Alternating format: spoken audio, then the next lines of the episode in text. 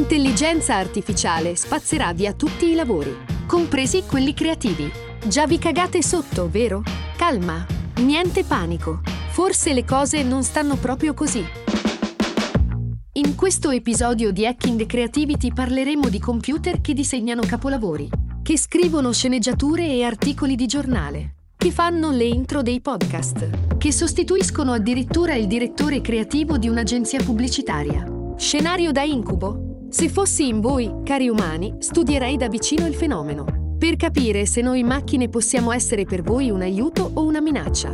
Spoiler alert, la seconda che ho detto. Io sono un sintetizzatore vocale e quegli umani incapaci di Edoardo Scognamiglio e Federico Favò, muti, e siamo pronti ad hackerare la creatività di Sergio Spaccavento, direttore creativo, autore ed esperto in materia di creatività computazionale. Cioè sa già, a differenza vostra, che i computer sono qui e per voi saranno cazzi amari. Diciamo che fino a poco tempo fa, immagino, i computer erano programmati per eseguire dei compiti che in qualche modo noi o non, vo- non vogliamo fare o la macchina riesce a farli in maniera più elaborata, su scala, in maniera più veloce Punto. Da un po' si inizia a parlare del fatto che magari queste intelligenze artificiali possono anche creare delle cose che sono appunto eh, l'arte, la scrittura. Questa puntata ha un senso solo, cioè noi ci stiamo cacando sotto, cioè, questo è il senso di questa puntata, esatto. cioè noi e i nostri ascoltatori vogliamo essere sicuri uscendo da questa puntata che abbiamo ancora una chance di avere questo lavoro tra qualche anno, ecco, chiusa parentesi idiota, ma insomma era per farti un po' capire. Eh, eh incominciamo a fare dei, degli esempi pratici, ok? C'è un, un sito che vi consiglio di, mm, di, vedere che si chiama Bot Poet, bot come, come? i chatbot, cioè botpoet.com, dove devi capire, proprio col test Turing, indovinare se la poesia è stata scritta da un uh, robot, quindi da un generatore di uh, poesie, oppure da un umano. Scusa, scusa, Sergio, ma chiaramente siamo, almeno io sono già finito sulla pagina e ho, ho, cominciato a leggere un po' di cose. Io vado, secondo me no. Ok, lo, ci ho preso. Sì, ti esce fuori una poesia, devi dire leggendola l'ha fatta un computer, l'ha fatta un, un poeta. Esatto. Posso fare l'avvocato del diavolo su questo primo esempio? Vai. Uh-huh. Cioè, la poesia spesso è un po' mettere, pa- non dico parole a caso, no? Però Vabbè, adesso Fede okay. sta facendo. No, vabbè, la sto banalizzando no, no, però per cioè, dire. Se c'è un signore della poesia là in alto, ti prego, perdonalo. Può essere più facile rispetto a altre cose per un computer fare la poesia. Hai detto una cosa interessante. La verità è che andando nell'antica Grecia, cioè nel, sembro, sembro Piero Angela ormai, sì. però la verità è che nell'antica Grecia non c'era un concetto di creatività. Mi spiego ah. meglio, c'è uh, Platone uh, nel Timeo uh, diceva che il, il, crea- il, creatore divino, il demiurgo, che dovrebbe aver creato il mondo, in realtà non creò nulla di nuovo, mm. ma andò a plasmare una materia che già esisteva. Manco lui era creativo, figurati. E noi. quindi gli artisti secondo questo concetto nell'antica Grecia, erano esclusivamente degli, degli imitatori della natura, cioè certo, loro eh, certo. fotografavano in realtà, andavano a copiare, cioè chi era più bravo certo. nella, nella, sua copia, tranne invece quello che era considerato la poesia che nella parola greca il um, poiein, e lì dicevano che la poesia in realtà è una creazione di qualcosa che non c'è, perché va okay. a suggerire delle situazioni o de un mondo che non è esistente. Senti, oltre a questo sito in cui devi sgamare se la poesia è stata scritta da una macchina o un essere umano, ti vengono in mente altri esempi di questo tipo? Eh, c'è stato per esempio un'attività, beh, conoscete benissimo cos'è lo Swift Key. No. No. Cos'è? E ce l'avete su ogni telefono. Ogni telefono predice in base alla, quant- agli scri- messaggi che scrivi. Ah, ok. Ti, ah, okay. ti, predice, ti consigliano le frasi. Ti, ti predice più o meno quelle che hai utilizzato di più, eccetera. E infatti c'è qualcun altro che ha creato lo Swift Spear, come Shakespeare. Okay. Ah, qua comincia a diventare una cosa abbastanza interessante perché eh, si basa sul, sull'archivio, sul come viene mm. catalogato, quindi è come se fosse una sorta di apprendimento eh, culturale, così come avviene nell'uomo. Ah. Uh-huh. Uh, sta istruendo e dando le basi della uh, cultura. Cioè l'intelligenza artificiale si studia Shakespeare, no? È giusto? Corretto. E poi gli dici scrivi, scrivi diciamo qualcosa come se tu fossi Shakespeare e lo fa in maniera insgamabile. Esatto. Però eh, questa cosa così... è abbastanza ovvia se ci pensi, eh, perché mm-hmm. io ho una, una, potenza di elaborazione eh, molto alta in quanto eh, supercomputer o computer qualsiasi. Certo. Quindi archivio velocemente, vado a scoprire quali sono le chiavi, i meccanismi, le ripetizioni e vado a eh, riportare così come se fosse un deep, uh, deep fake e questo avviene non solamente nella, eh, nella, poesia o nella scrittura, avviene nella musica. C'è un software che si chiama Beethoven AI, cioè uh, Artificial Intelligence, che ha, si è praticamente tutta la sua discografia, permettetemi di chiamarla così, tutte le, tutte le, opere di Beethoven sono state, e alla fine la musica è matematica, se ci pensate, è stata ristu- ristudiata, ricatalogata e poi ci sono dei pezzi che potete trovare su YouTube anche. Originali. Originali come se le avesse scritte Beethoven. Ma anche, Fede, tu mi parlavi di Jay-Z, avevano sì, fatto... Guarda, infatti non, non so se... C'è, se, sì, se su questo Sergio c'eri per caso incappato per sbaglio, però ho trovato trovato proprio per preparare in questa puntata, no? ho trovato questo, questo, video su YouTube dove c'era Jay-Z che rappava sulle rime di Shakespeare ed era chiaramente tutto fatto dall'intelligenza artificiale.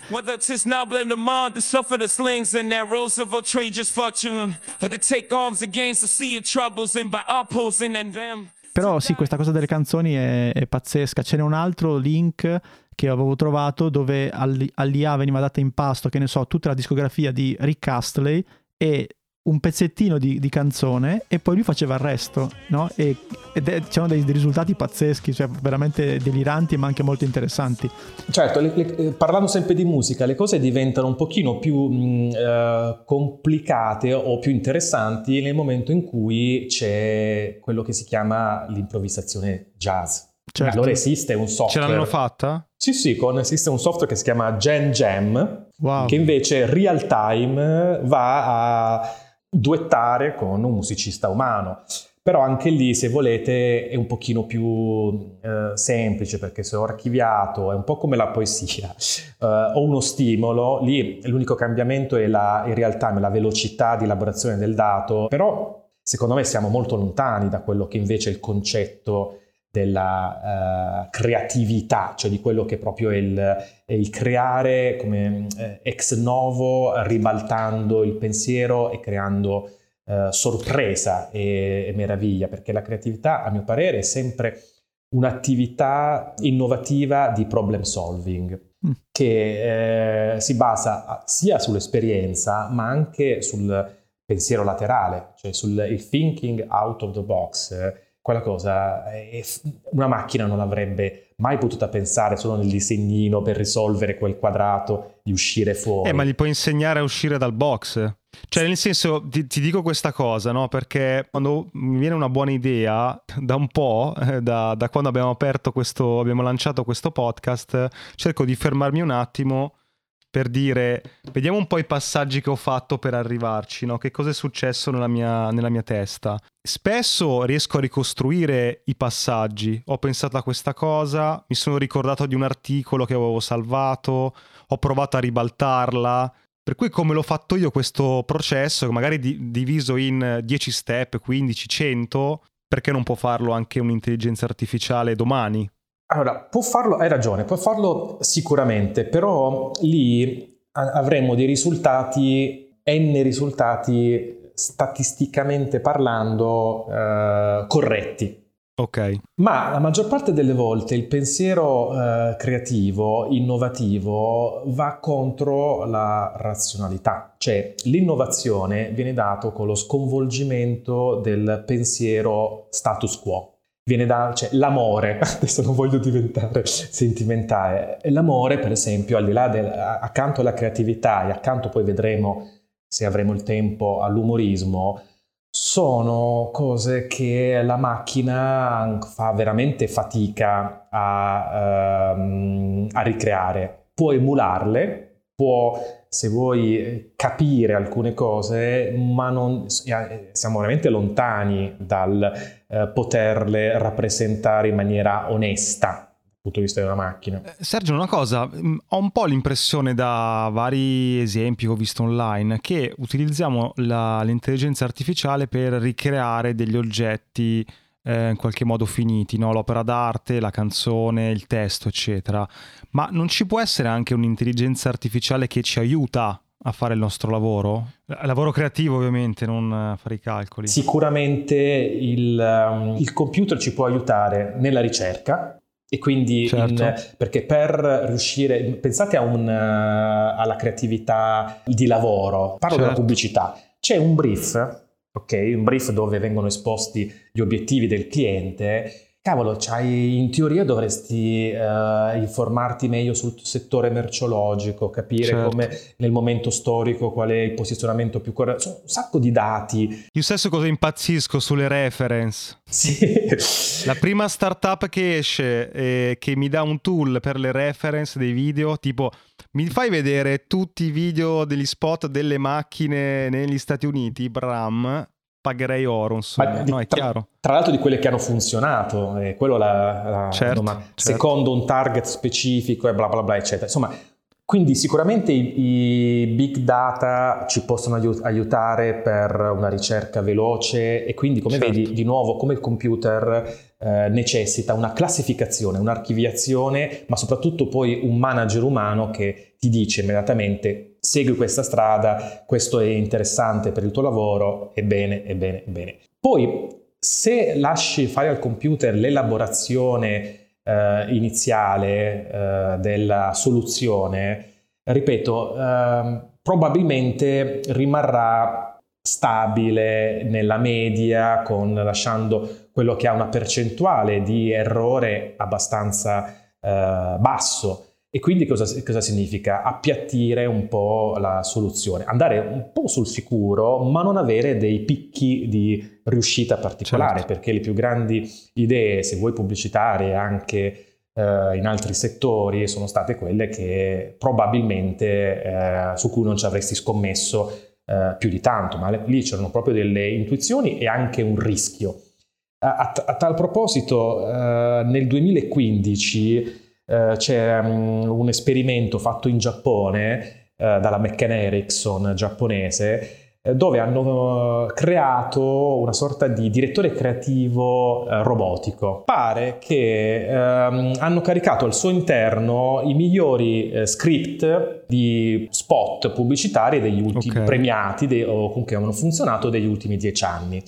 Poi cosa hanno fatto? Gli hanno dato un brief, cioè fare uno spot nuovo per un marchio, un brand che si chiama Clorets, che sono delle uh, mentine che profumano uh, l'alito uh, velocemente e quindi hanno creato una sorta di gara tra un direttore creativo umano e questo mm. direttore creativo con l'intelligenza artificiale. Ognuno di, mm, di loro ha creato un, uno spot diverso che hanno prodotto chiedendo al, alla gente di votare quello che piaceva eh, sì. di più. Allora, uno era assurdo, con un cane con giacca e cravatta che guardava l'orologio dopo aver preso la caramella e, e abbaiando volava nel cielo completamente fuori eh, eh, di, di, testa. E un altro invece era tutto molto eh, giapponese, di uno che scriveva degli ideogrammi, pe- sinceramente poi non era tutto in giapponese, non l'ho ben capito, certo, però certo. diciamo più o meno le immagini erano queste. Il pubblico, cioè l'uomo eh, di strada, alla fine, il vero target,